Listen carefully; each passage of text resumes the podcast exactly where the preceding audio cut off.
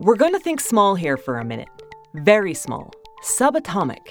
Imagine an infinitesimally tiny particle, a neutron, slamming into a much larger atom. As that atom splits apart, it releases huge amounts of energy, enough to power... nothing?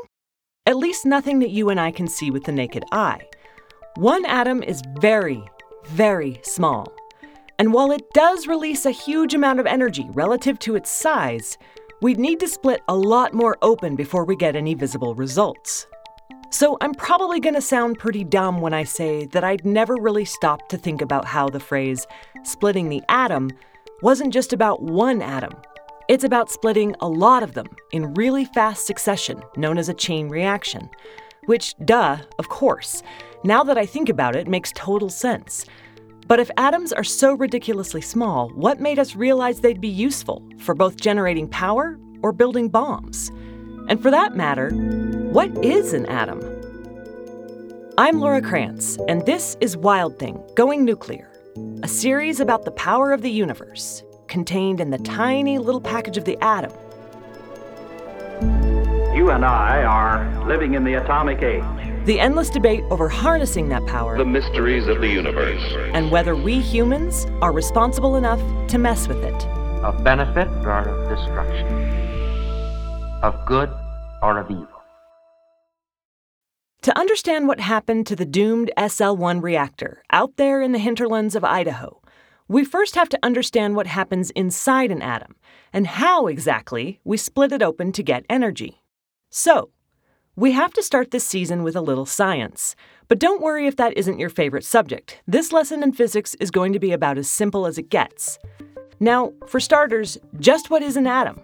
At the most basic level, an atom is generally considered the smallest unit of matter.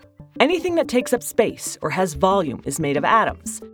The idea that matter is made up of tiny particles appeared independently in both ancient India and in ancient Greece, roughly 2,500 years ago. The word atom is Greek. It means indivisible, which is what we thought atoms were until pretty recently. Ancient civilizations, of course, couldn't actually prove atoms existed. They didn't have the technology. But scientific experiments done in the mid-1600s proved those early ideas right. It took us a couple more centuries to figure out that atoms are themselves made up of even smaller particles, subatomic particles. Electrons and protons and neutrons. But then, of course, the atoms, they're not the fundamental building blocks anymore. That's Dr. Pete Markowitz. He's an experimental nuclear and particle physicist and a professor of physics at Florida International University. So the thing about atoms is that an atom is going to be only one element in there. So maybe it'll be hydrogen or maybe it'll be iron, but it won't be steel because steel has nickel and iron in it. So it's a compound. And so in some sense, atoms still are fundamental in that way. Pete has had decades of experience working with atoms and their parts, and it's those parts that end up being the key to some world-changing science. So an atom is built up out of smaller pieces, and the smaller pieces are protons and neutrons in the center, and the center we call the nucleus, just like maybe the center of a biological cell is called the nucleus of the biological cell. And then it's got a sort of swarming cloud of electrons which circle around that center. That classic image of the atom, of electrons orbiting the nucleus like planets around a tiny sun, well, that, it turns out, is a big fat lie. That's not really the way we think it works now. Now we think that the electrons are more like a cloud that surround the center of the atom. Okay, so like a buzzing cloud of gnats kind of thing. Yeah, and it really is sort of a buzzing cloud in the sense that they're always moving. As he said, the center of that buzzing cloud is the nucleus, which is made up of protons and neutrons. This is going to get a little technical in here, and as someone who worked very hard to avoid taking high school chemistry and barely made it through physics, I know it can feel a little daunting. But this information will help later on down the road. Deep breath. Here we go. So the number of protons that an atom has tells us where it fits on the periodic table of the elements. That number is kind of like a fingerprint. It's unique to each element. So for example, hydrogen has 1. Helium has 2. These are considered lighter elements. And uranium, which we are going to hear about a lot, has 92 protons, making it relatively heavy. Now, While the number of protons is always the same for a specific element, the number of neutrons can change. Basically, these are different varieties of the same element, and they're called isotopes. So, for example, in the case of uranium, the most commonly found isotope is uranium-238, which has 92 protons and 146 neutrons. Uranium-235 is another isotope. It has 92 protons, but only 143 neutrons. You can think of isotopes as belonging to the same family, similar but not identical. And the total number of protons and neutrons that an atom has determines its mass, which we refer to as atomic mass. When you count up the number of naturally occurring elements and each of their isotopes, there are roughly 339 distinct kinds of atoms that we've identified so far. The majority of those are considered stable, which means that they generally have a similar number of protons and neutrons in the nucleus. Why does that matter? It helps to think about magnets for a second. If you've played around with them, you know that if you try to put two positive or two negative ends together, they'll fight you every step of the way.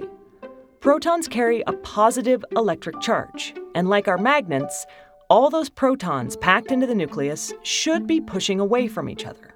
But in a stable atom, they don't, because the neutrons, which are neutral and have no electric charge, act like a sort of glue and hold the nucleus together. So what happens if you don't have enough neutrons in an atom, or too many? Well, that atom becomes unstable. To borrow from the poet William Butler Yeats, things fall apart. The center cannot hold. Of the 339 distinct types of atoms mentioned above, 87 of them are considered unstable, and they are sometimes called radionuclides because they are radioactive. The force that bonds a nucleus together is very strong, but in the heavier elements, like uranium, the number of neutrons and protons is much larger, so the nucleus is much bigger, and it has a harder time holding together. This pushes the atom out of balance and makes it unstable. And as the nucleus strains to keep it all together, the atom becomes more energetic, meaning its subatomic parts start shifting around into new positions. But atoms don't want to be energetic. It's almost like they're fundamentally lazy and don't want to work that hard. So they try to calm down and regain a level of stability by throwing off protons, neutrons, electrons, and even light waves. Think of a slingshot. You've pulled the strap way back and you're holding a marble in place. There's a lot of tension, a lot of potential energy contained in that stretched out strap. But ultimately, the strap is straining to return to a state of low energy. So when you let go of the strap, it snaps back into that lax state, and your marble goes zipping off into the ether. That marble, in this example, is called radiation. Radiation is the particle given off when we go to a lower energy state. So the radiation itself can be anything from a particle of light to a proton or neutron or even an electron. And so radioactive nuclei are those which would like to go to lower potential energy states, and in doing so will give off a particle of radiation. Okay, so they're shedding protons, neutrons, or electrons. Yeah, and sometimes when they shed it, they're going to split in half too. You might have heard of alpha and beta particles and gamma rays. These are all examples of radiation, and we're going to get into those in more detail in a future episode. But if you take nothing else from this monologue on atoms, remember that unstable atoms give off energy, and that when they shed that excess energy, they can sometimes split in half, a process known as fission. They will fission, they'll split. They never, almost never split exactly in half. But maybe one would split to something where like they've got 90 protons and neutrons, and the other one might split to something which has like 140 protons and neutrons. And you might get another 3 or 4 or 5 neutrons coming out of it on top of that too. These extra neutrons are just loose marbles zinging off in different directions and smacking into other atoms. And so those neutrons then are probably going to get stuck into another nucleus from a nearby atom and cause another splitting. And if we got at like just one neutron, then we could only cause one splitting at most. But if we got at like 3 neutrons, then we could split 3 different atoms. And if each of those 3 also gave off 3 neutrons on average, so we could have like something where it would like go faster and faster, and we'd be splitting more and more atoms. That's what we mean by a chain reaction. And the idea of a chain reaction had the physicists who first discovered it all kinds of excited, because every time one of these atoms splits, it releases energy. How much? Well, as we pointed out early on, for one atom, it's not really that noticeable. But given an atom's size, it's definitely not insignificant. And here is where the most famous equation of all time comes into play, Albert Einstein's E equals mc squared. A confession, for as well known as that equation is, I'm a little embarrassed to admit that I never really understood it. Chances are you do, but just in case, I'm going to break it down. E stands for energy, m stands for mass, and c stands for the speed of light, 186,282 miles per second, or 299,792 kilometers per second. Now square that number, multiply it by itself. That is a really big number. So let's apply this elegant equation to a specific atom, like, uranium. Specifically, the most common isotope, uranium-238. As we learned, atomic mass is determined by the number of neutrons plus the number of protons. For uranium-238, that number is, you guessed it, 238, which is incredibly small, itsy-bitsy, teeny tiny. But when you multiply that by the speed of light squared, when you change a little bit of mass to energy, it gets multiplied by this humongous c times c squared, which is also just so big that we have no sense of meaning to it. It's just like a big number. And so, yeah, it's interesting because you can have something that's so small, but yeah, when you multiply that number... yeah, that number's a lot bigger. To you or me, just sitting here, the energy released from one single atom doesn't seem like much. One atom only does give off a lot of energy when it decays, but when we think about like running a light bulb, one atom decaying doesn't give off enough to run a light bulb. But a chain reaction of fissioning atoms? It's going to be billions and trillions and large numbers of decaying nuclei which are going to run a light bulb or a bomb or something. All that splitting releases incredible amounts of energy, the kind of energy that can power cities or destroy them. This season of Wild Thing is supported solely by First Light Capital Group. Founded by female entrepreneur Alba Toll, First Light Capital Group is an innovative investment firm that strives to generate outstanding financial returns and change how the industry fosters talent and diversity. First Light has a dual-pronged mission. First, it trades public equities, private equities, and debt using its proprietary data-informed investment process. And second, through a separate seed fund, it seeks to cultivate the next generation of female entrepreneurs by providing women-led businesses in the technology and biotechnology sectors with the capital, infrastructure support, and mentorship needed to take their companies to the next level. To learn more about First Light Capital Group, please visit firstlightcapitalgroup.com. It's only recently that we've been able to see atoms, and only with highly specialized microscopes. If you multiplied the size of an atom by 10 million, it would be about the size of a grain of sand. Scale everything else up using that same number, and a housefly is about 44 miles long from end to end. The little old lady who swallows that fly is definitely going to be in trouble. Point being, given the size of atoms, what made scientists realize that there was real energy potential in them? Really, it goes all the way back to Marie Curie and her first discovery or naming of radioactivity. Meet Richard Rhodes. If you're going to interview someone about the history of nuclear science, he is your guy. His book, The Making of the Atomic Bomb, won a Pulitzer Prize. The history of the bomb and nuclear energy are thickly intertwined, and neither would have happened without the work of some truly brilliant scientists, including Marie Curie, who discovered the element radium in 1902 and received a Nobel Prize for her work on radioactivity. So much energy was pouring out of a sample of radium that it glowed in the dark, and it was hot to the touch, although one tried to avoid touching it. But the energy went on and on and on, and there was nothing that was plugged into a wall. So the question really was, what is this and how much of it is there? And the next question, of course, was, is there some way to get it out? And most people didn't think so for a long time. But that changed with the discovery of the neutron. Scientists knew about protons and electrons. They had instruments that could pick up the positive and negative electrical charges that each gave off. But something just didn't add up. You had these nuclei, supposedly made up entirely of protons, which, by the laws of nature, and thinking back to our magnet example, shouldn't stay together, especially with the heavier elements. That pesky question couldn't be answered until someone figured out that there was something else at play. There had been a lot of work around basically bombarding atoms with various kinds of radiation, much as one would use a telescope to look at stars. It was a way of exploring them. But normally, the particles that were used to bombard the atoms to try to break them apart were positively charged protons, and the nucleus of an atom is also positively charged. As with the magnets, the positively charged nucleus would repel this proton. But when the neutron was discovered in 1933, suddenly there was a neutral particle that would be able to pass right through the positive charge in the nucleus and basically just slip into the nucleus with all sorts of extraordinary effects. One of the scientists who was doing the work said the effect was as dramatic as if the moon had struck the Earth. A true eureka moment that answered a lot of questions and helped scientists figure out how to get the energy out of an atom.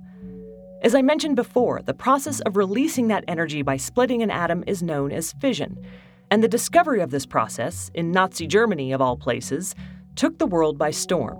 So that was the beginning of 1939, and there were headlines all over the world. We think of all this as very secret during that period, but it wasn't. It was, in fact, big news. I mean, headlines like Queen Mary ocean liner could cross the Atlantic on one cupful of this material.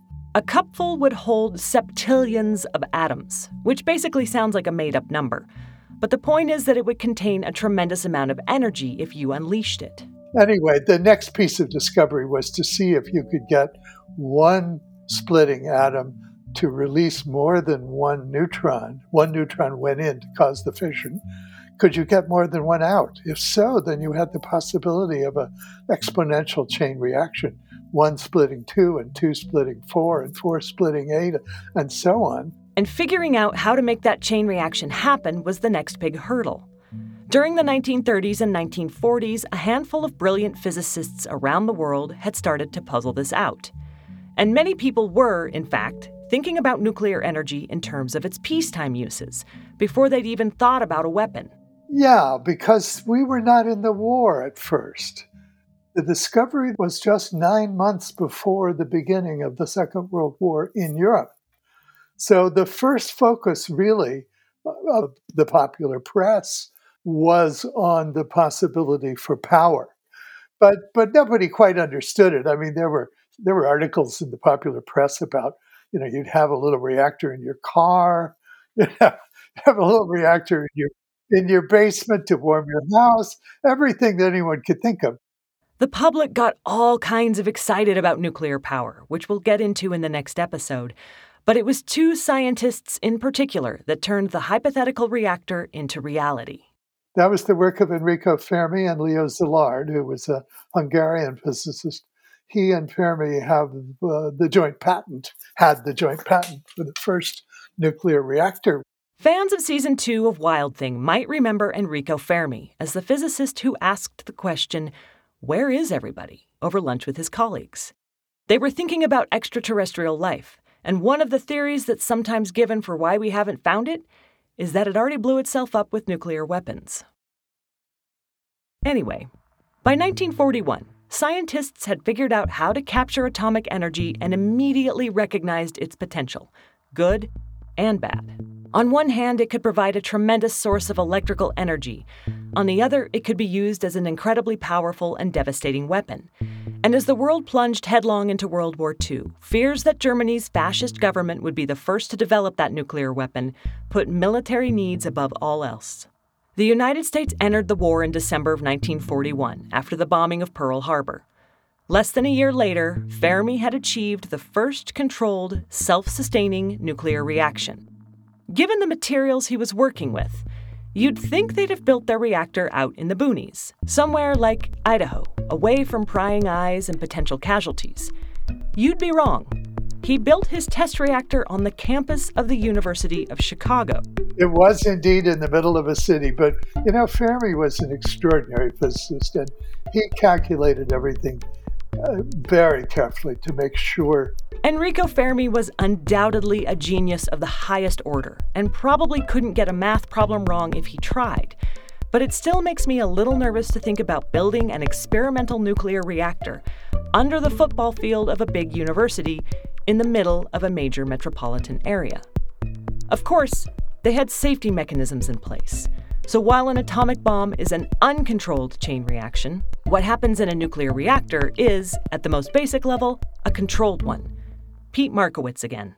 So in principle, it's the same as how we create a nuclear bomb, in the sense that we have to have some sort of a chain reaction going on. But there's a difference in that nuclear bombs are much easier because we don't have to control how fast it goes.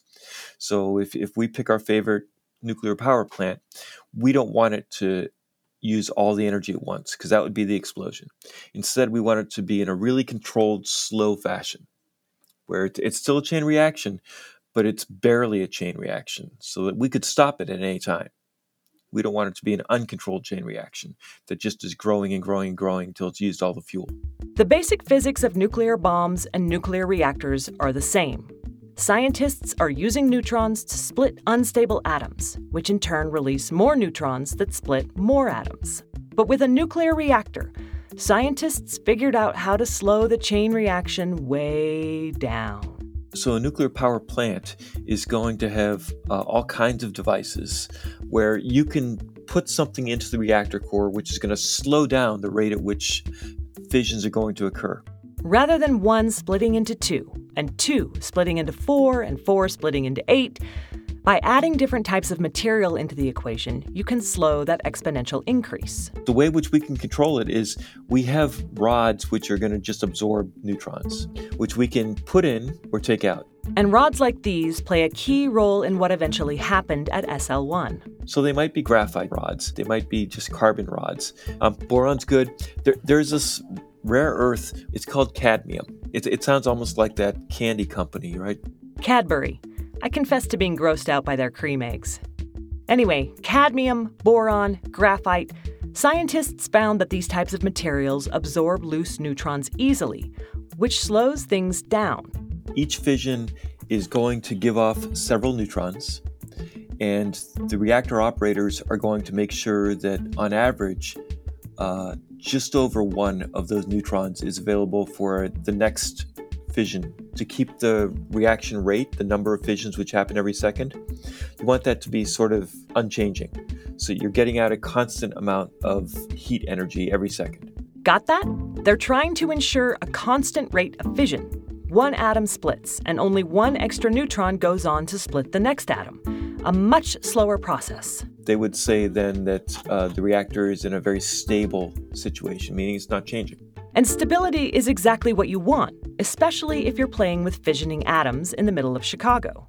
The first nuclear reactor, which Fermi, who loved American slang, called a pile, because it literally was a stack of big graphite bricks with holes drilled into them for slugs of uranium, the graphite serving as the material that would slow down the neutrons. But there was always the possibility that something might go wrong.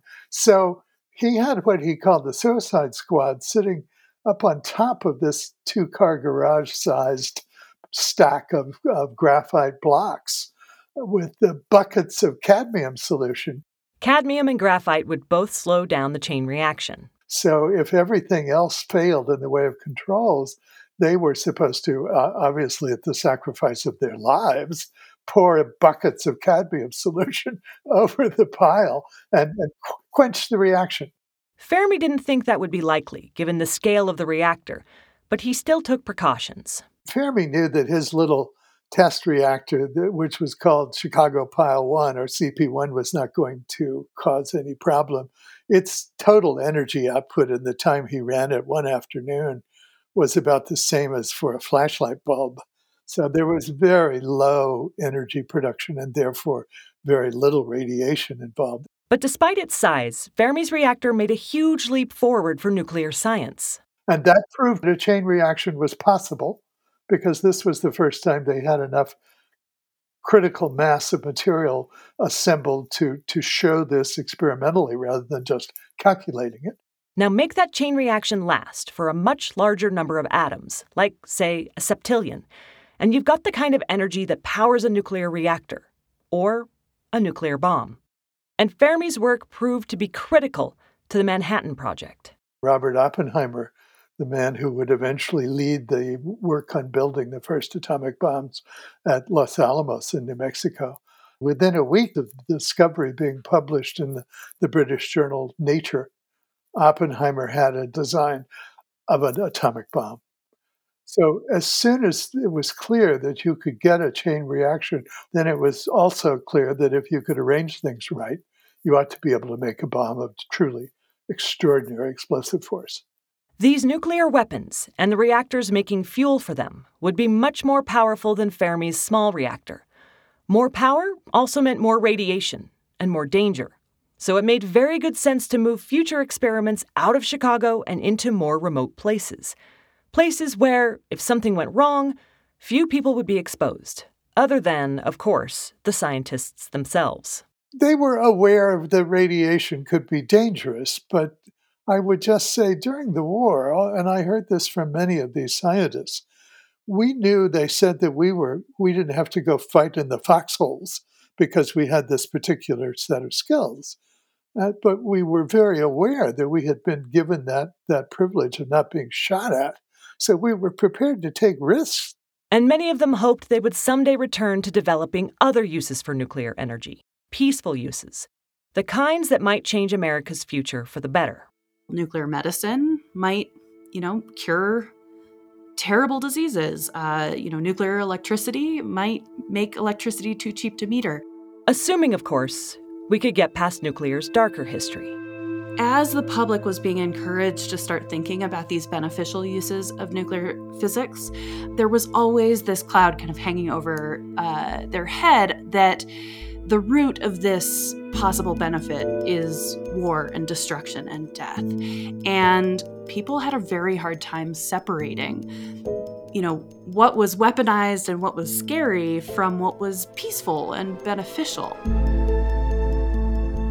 Public perception and plans for a nuclear future. That's coming up on the next episode of Wild Thing.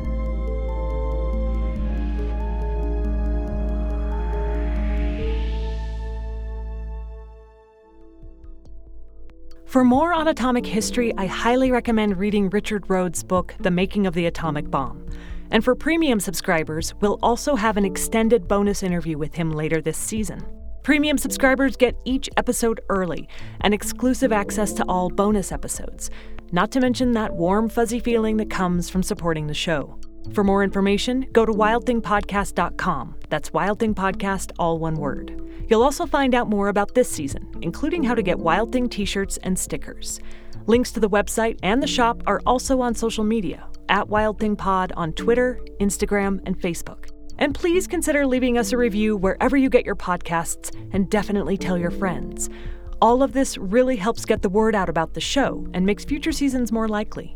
This episode was made possible in part with help from the University of Colorado Boulder's Nest Studio for the Arts.